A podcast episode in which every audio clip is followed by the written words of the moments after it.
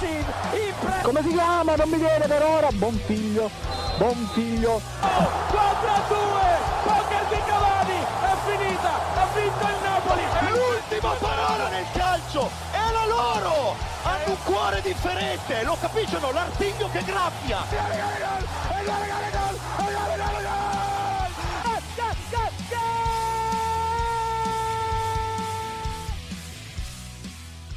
Buonasera a tutti cari amici di Goal Speaker, bentornati qui con noi per una nuova puntata di Goal Speaker. Oggi abbiamo anche un ospite speciale, parleremo di nazionale, Serie B e di molto altro. Comunque parto a presentare i miei colleghi, come al solito l'immenso direttore direttamente da Bergamo, Marco Cangelli. Grazie, saluto tutti i nostri ascoltatori. C'è immenso esagerato secondo me, soprattutto visto che oggi abbiamo un ospite speciale. Poi saluto il carissimo uomo più bello del mondo direttamente da Cutro, Gigi Mazza. Buonasera ragazzi, come al solito i vostri complimenti mi fanno arrossire. Ci mancherebbe altro e arriviamo al nostro ospite d'eccezione. Mi fa tanto piacere presentarlo direttamente da Monza News e da Sprint Sport, un mio caro amico ed ex compagno di squadra, Simone Schillaci. Ciao Gianluca, buonasera ragazzi, grazie per l'invito. Buonasera a tutti. Ecco, detto questo, una piccola pausa pubblicitaria, non pubblicitaria, e torniamo subito con voi qui su Go Speaker.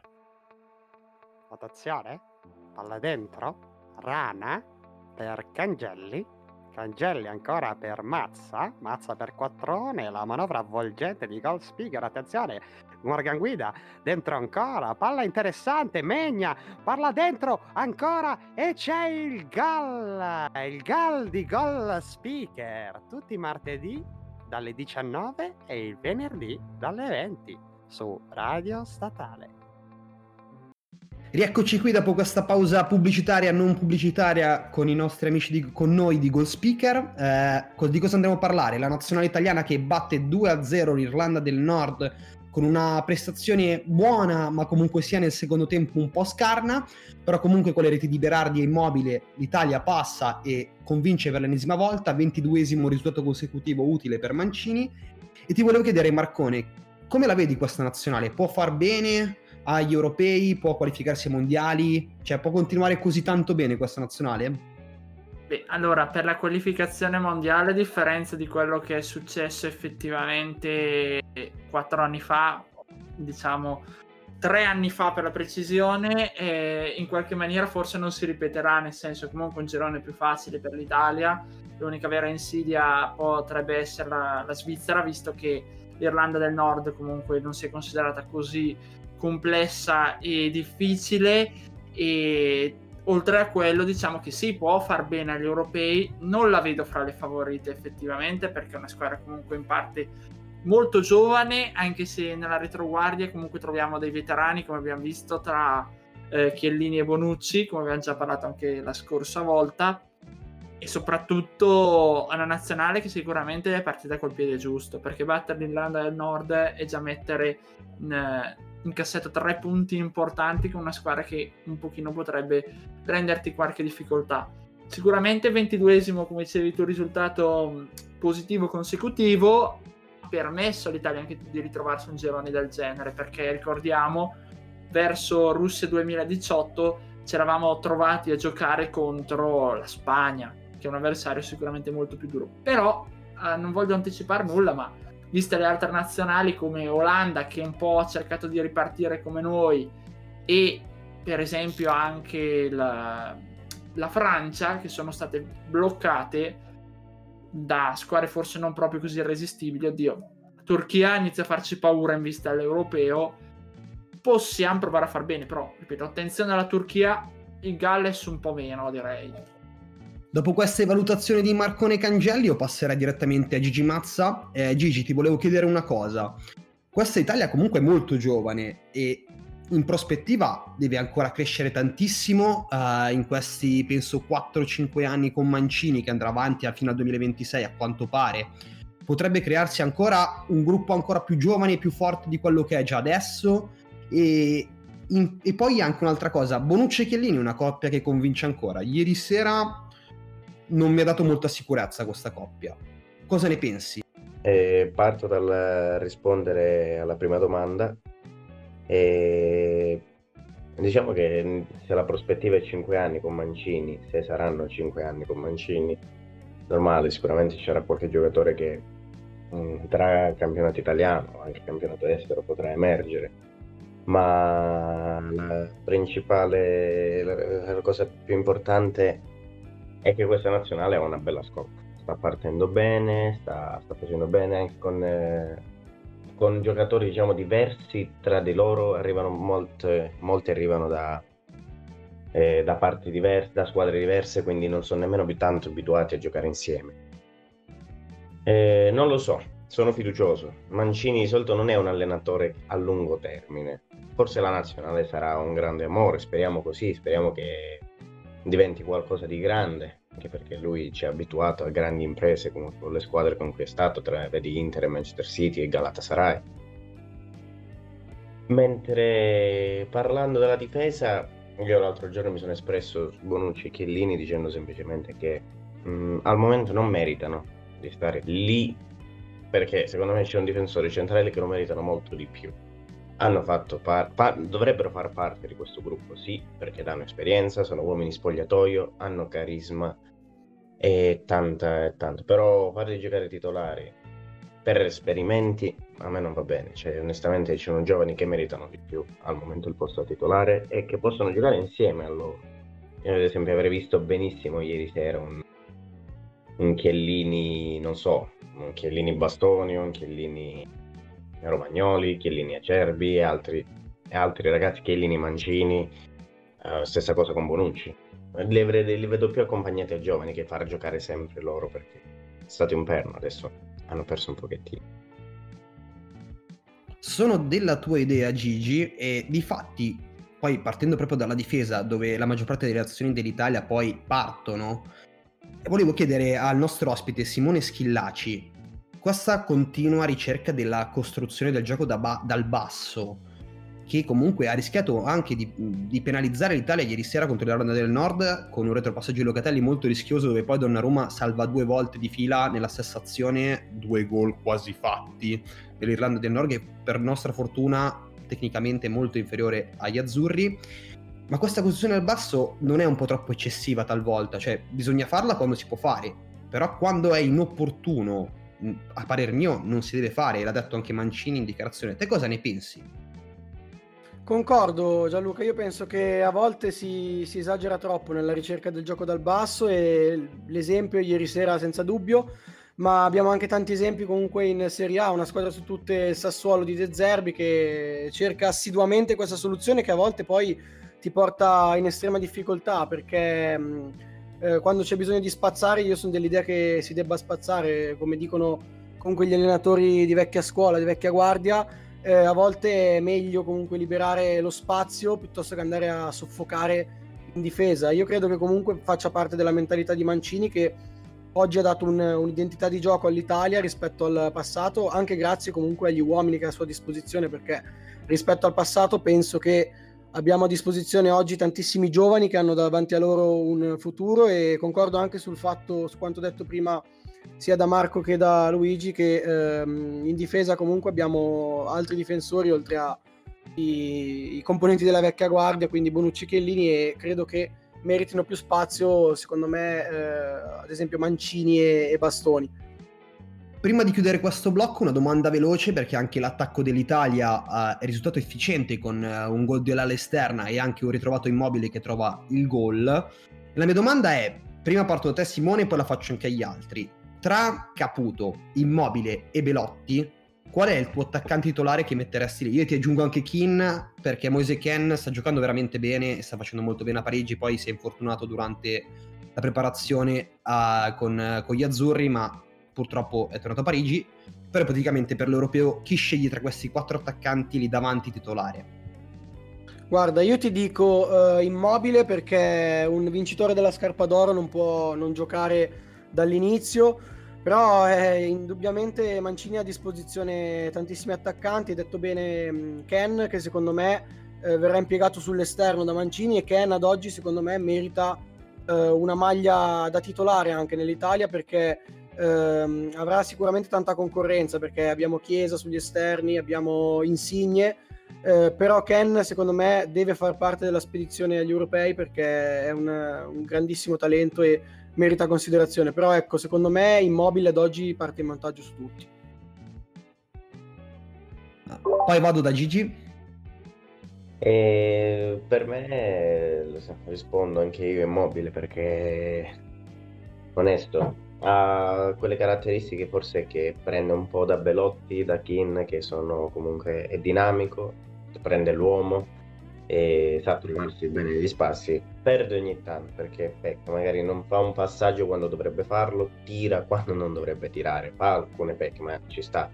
Per un attaccante puro di razza come lui, questi errori ci stanno. Però come ho detto l'altra volta, se non segna lui, segna qualche esterno, segna qualche centrocampista. Vedi ieri con Berardi. Per me lui è l'uomo giusto con Belotti e Ken a supporto. Sono anche io di questa idea, poi la chiedo anche a Marcone Cangelli. Beh, allora, io sono dell'idea che effettivamente si potrebbe anche puntare su Moise Ken, cioè dipende molto da come arriverà, in che condizioni arriverà, perché purtroppo per questa, diciamo, tre partite del, delle qualificazioni mondiali non l'abbiamo potuto vedere, non potremo vedere a causa di un risentimento muscolare. Però eh, io lo terrei in considerazione se va così come è stato come si è visto a Parigi potrebbe essere anche lui il titolare. Dietro di lui direi anche io immobile comunque perché il nazionale ha saputo ritrovare il feeling che in passato non c'era e soprattutto che in campionato ultimamente ha un po' perso quindi direi decisamente immobile. Dietro immobile a quel punto Belotti Caputo non credo sarà de- nei 23 che andranno all'europeo. A malincuore il giocatore preferito di tutta una nazione nonché Ciccio Caputo probabilmente non sarà tra i convocati della nazionale di Mancini. Vedremo poi come andrà avanti la stagione. Detto questo vi lasciamo per un'altra piccola pausa pubblicitaria non pubblicitaria e torniamo subito dopo per il secondo blocco Uscente, stavo guardando la partita del Monza quando all'improvviso ho sentito la parola patata e sono corso subito a ascoltare gli amici di Gold Speaker in onda su Radio Statale Cribio. Rieccoci bentornati dopo questa piccola pausa pubblicitaria non pubblicitaria ed è ora di marchetta. Volevo ricordarvi che noi di Gold Speaker siamo disponibili su Spotify e su Google Podcast e su Anchor e anche su Radio Statale il martedì alle 19 e il venerdì alle 20. Detto questo, passiamo al nostro secondo blocco, dove il nostro, il nostro protagonista sarà il nostro super ospite di oggi, che è Simone Schillaci, che scrive per Monza News e segue in particolare il, uh, la Cimonza. E...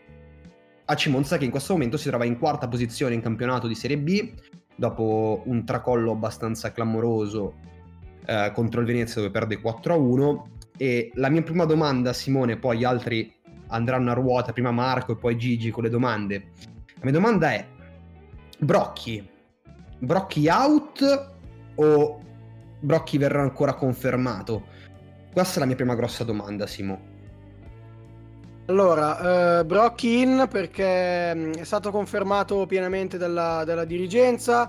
Si pensava ad un cambio, effettivamente dopo, questo, mm, dopo questa debacle contro il Venezia, che è stata una partita decisamente deludente sotto tutti i punti di vista. In molti hanno pensato ad un cambio, si era palesato anche l'interesse del Monza per eh, Aurelio Andreazzoli, comunque allenatore di assoluto spessore per la categoria. C'è stata anche, vi svelo, una piccola suggestione che avrebbe portato a, addirittura Max Allegri sulla panchina del Monza perché eh, in esclusiva sono riuscito a eh, far trapelare una, una, notizia, cioè che eh, Max Allegri ha appena comprato da poco casa a Milano quindi sarà un indizio molto importante per il suo futuro. Ecco, forse è un, un grande, grandissimo sogno per, per, il Monza avere Allegri sulla, sulla panchina biancorossa, però ecco, questo sarebbe un, eventualmente un passo da compiere per la prossima stagione. Al momento rimane ben saldo sulla sua panchina eh, Christian Brocchi, nonostante qualche prestazione che ha contraddistinto le ultime, le ultime partite. In questo ultimo periodo i giocatori dovranno ritrovare eh, la giusta mentalità in unione con, con il tecnico che è, appunto è stato, è stato confermato. Perfetto, adesso passo la palla a Marcone con eh, la sua domanda. No, ecco, eh, vista un attimo comunque la prestazione col Venezia che insegue il Monza a un punto praticamente al quinto posto. Volevo chiedere a Simone cosa manca a questo Monza effettivamente che sembra già pronto per la Serie A. Comunque, vedendo un attimo i giocatori che, che porta, forse manca qualcosina in difesa o meglio anche in porta.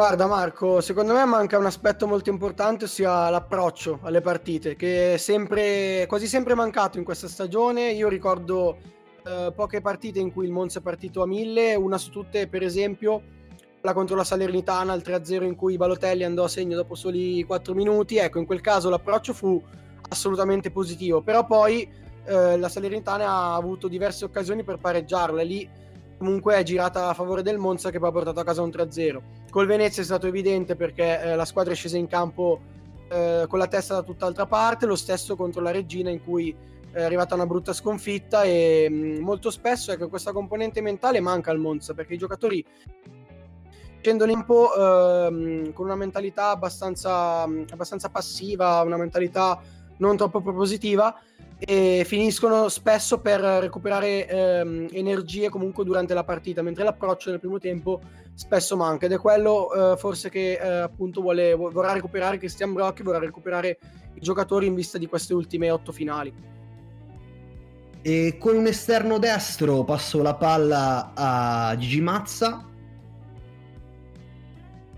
Eh, poverini gli esterni sinistri allora, comunque e la mia domanda invece è ancora più è un pochettino una provocazione perché ho visto la costruzione del Monza dalla società fino alla squadra e prendere un allenatore che comunque ha avuto anche se breve un'esperienza in Serie A col Milan e giocatori con esperienza internazionale in Serie A, Balotelli, Boateng, Paletta, Pirola eh, diciamo che eh, hanno fatto una squadra costruita come diceva prima Marco per la Serie A, che sono, si tenta di fare un salto di qualità già da quest'anno.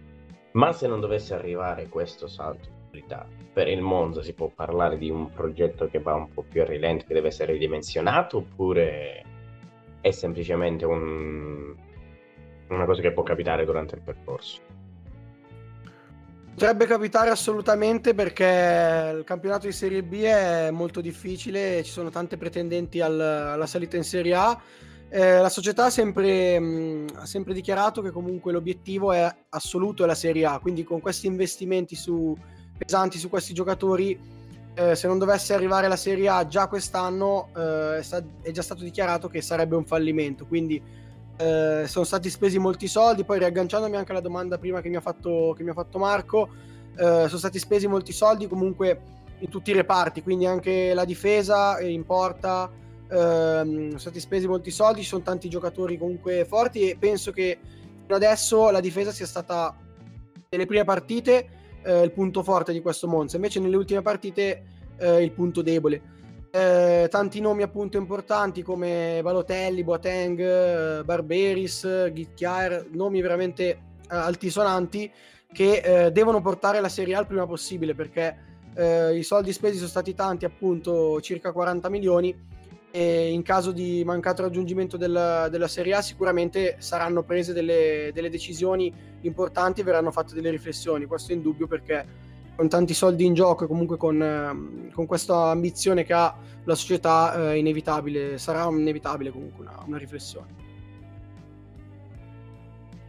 Detto questo, Simo, io volevo farti un'altra, uh, un'altra domanda più riguardante a, al capitano di questo Monza, che in realtà sarebbe Andrea Ciccio Del Rico per i tifosi, per i bagai della curva Davide Pieri eh, un Andrea Ciccio De Rigo che comunque è stato molto spesso confinato in panchina o addirittura in tribuna.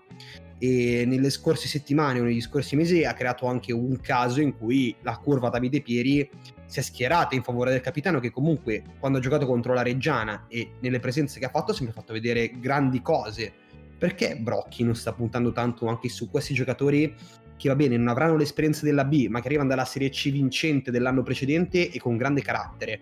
Come mai non prova a puntare anche su questi giocatori qui che secondo me possono dare tanto anche dalla, dal punto di vista morale, di cattiveria e di aggressività in campo?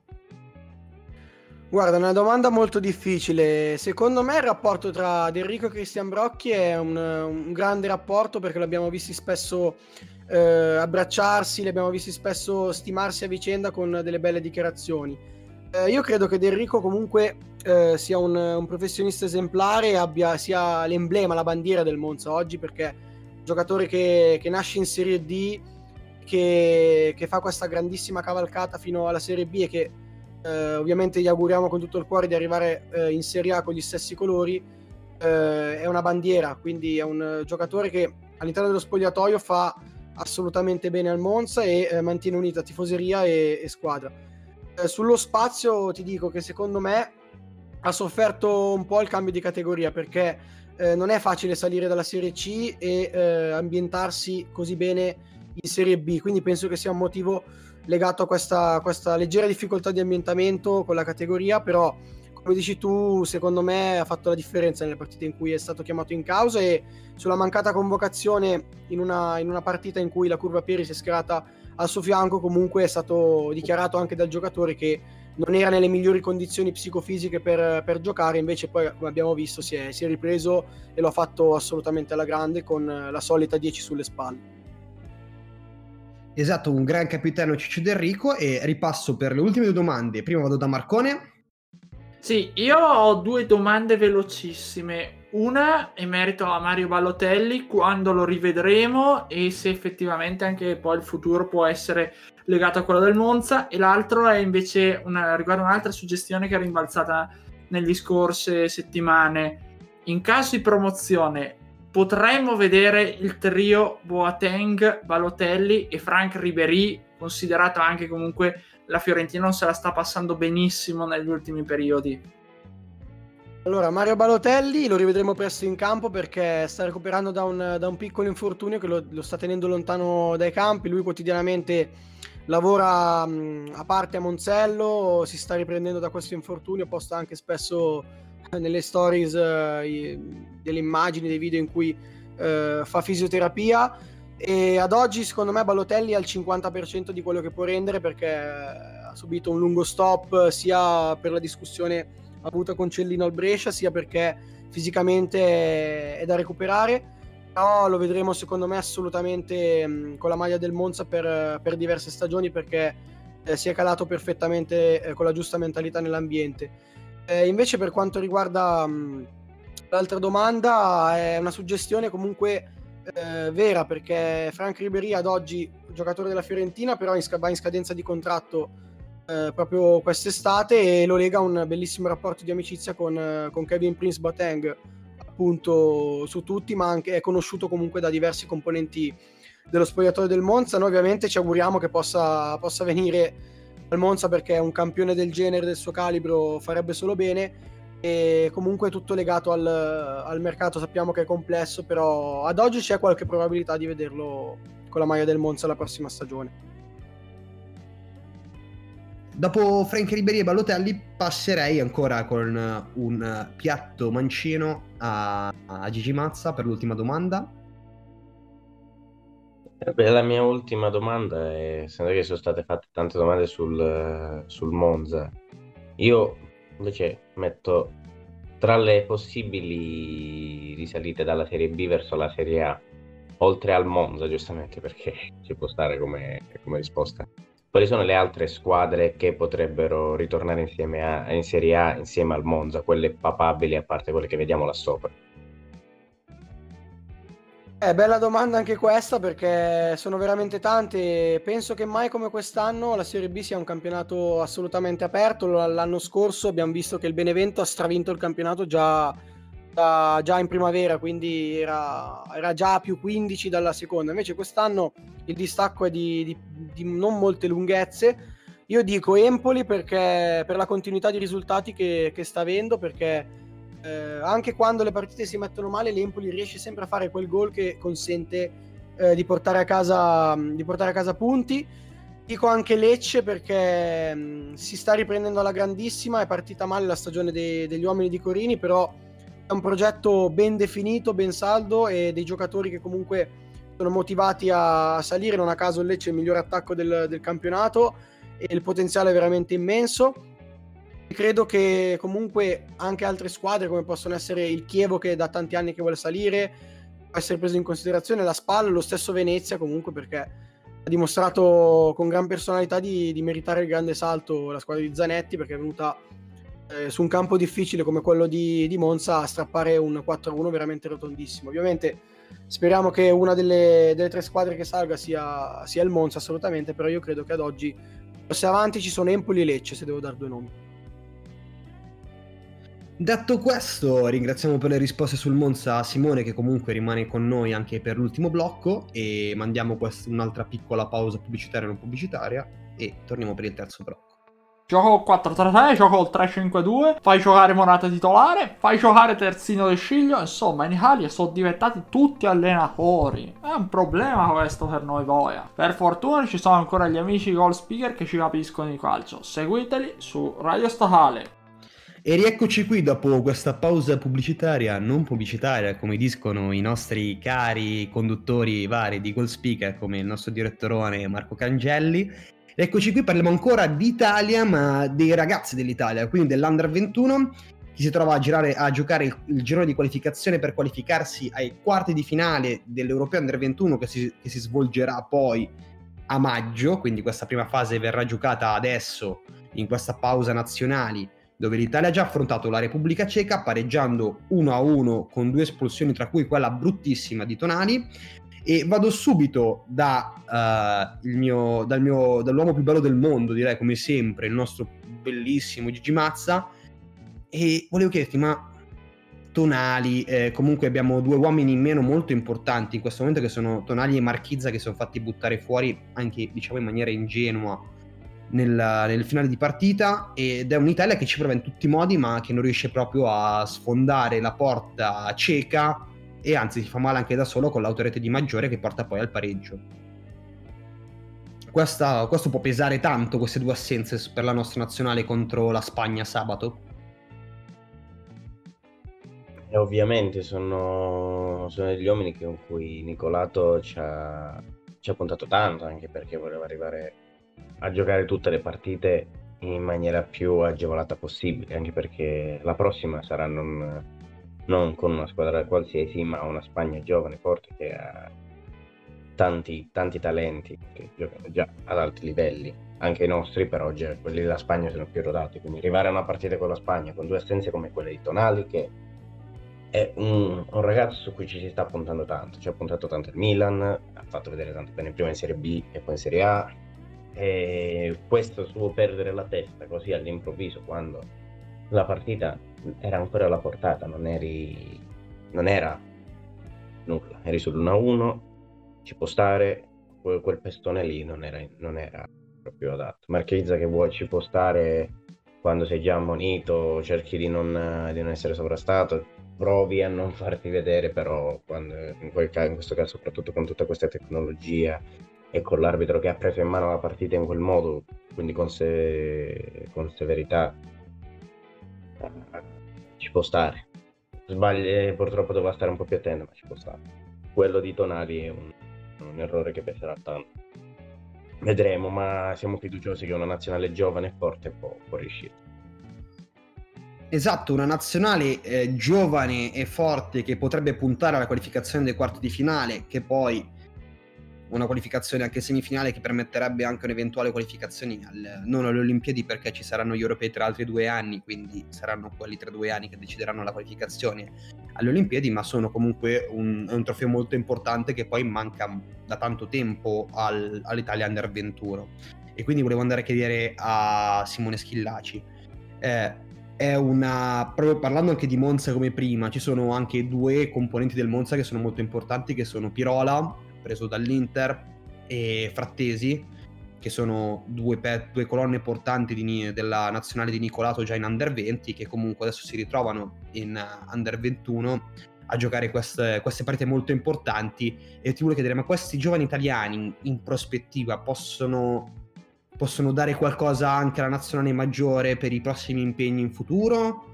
Oppure saranno giocatori che magari col tempo vedremo passare e diventare giocatori qualunque. Guarda, secondo me parecchi di loro potrebbero vedere una, una, una convocazione nazionale maggiore. Io ti faccio un nome su tutti, secondo me, anzi due. Eh, Gabriele Zappa del Cagliari e Tommaso Pobega dello Spezia. Io credo che ad oggi loro due, uniti anche magari a Scamacca del Genoa, possano trovare presto una convocazione nazionale maggiore perché Mancini ha, ha dimostrato di sperimentare comunque con i nomi di non farsi problemi a chiamare in, in nazionale maggiore anche giocatori eh, de, dell'Under 21 perché ricordo quando chiamò Zagnolo in nazionale anzi Zagnolo se non, se non erro ha anche debuttato prima in nazionale e poi in Champions League se non ricordo male quindi comunque potrebbero vedere la convocazione sono una base su cui puntare per il futuro. Ovviamente non tutti, perché eh, alcuni elementi, secondo me, ad oggi fanno parte dell'Under 21, però poi in futuro la nazionale maggiore, come accade spesso, non, non la vedranno mai. Eh, grazie per questa considerazione. Passerei a Marco Cangelli. Marco, l'ultima mia domanda, che poi andiamo a chiudere questo blocco. Eh, L'Italia comunque eh, ha probabilmente sbagliato questa partita, portando a casa un punto che forse è anche poco per le occasioni create. Quindi queste due pareti contro Spagna e Slovenia saranno molto importanti anche per magari incontrare un avversario più agevole. E volevo sapere, ce la possono fare i ragazzi di Nicolato o eh, sarà ancora un flop ai gironi per la, l'Under 21 italiana che anche due anni fa si presentò con un nazionale molto forte, ma non, non riuscì a qualificarsi per le semifinali. Allora, ti dirò Gianluca, eh, obiettivamente mi ricorda in parte il cammino dell'Under 21 di due anni fa e come sempre negli ultimi anni avviene nell'anno di qualificazione olimpica. Però c'è da dire che due anni fa partimmo col botto battendo 3 a 1 a Bologna il, la Spagna nei gironi per poi appunto uscire a causa anche di quel maledetto pareggio con la Polonia. In questo caso c'è da dire che se battiamo la Spagna abbiamo praticamente, non dico già il pass per i quarti, ma quasi. Se riusciamo, a, o anche solo con un pareggio eventualmente, in caso del risultato purtroppo che potrebbe essere il più probabile, cioè di sconfitta con gli spagnoli, che secondo me Nicolato ha già messo in conto sin dall'inizio, indipendentemente da come andava con la Repubblica Ceca, a quel punto dipenderà ancora una volta molto dalle altre, cioè dipenderà molto dal match che si giocherà sempre domani tra Slovenia e Repubblica Ceca, dove vedo sicuramente i cechi favoriti sugli sloveni e poi ce la giocheremo tutta con la Slovenia effettivamente, sperando che la Spagna non faccia ancora qualche biscottone o, o robe del genere. Quindi eh, siamo sempre lì, siamo sempre lì, aspettiamo sempre un po' eh, come vanno rispetto agli altri. Qualcuno, in merito a domanda che vi ho fatto a Simone, secondo me può arrivare in nazionale, sicuramente Scamacca, Tonali c'è già stato, sta pagando un po' lo scotto di essere al primo anno in una grande squadra come il Milan, quindi probabilmente a lungo andare può anche effettivamente crescere e tornare comunque utile a causa di Mancini.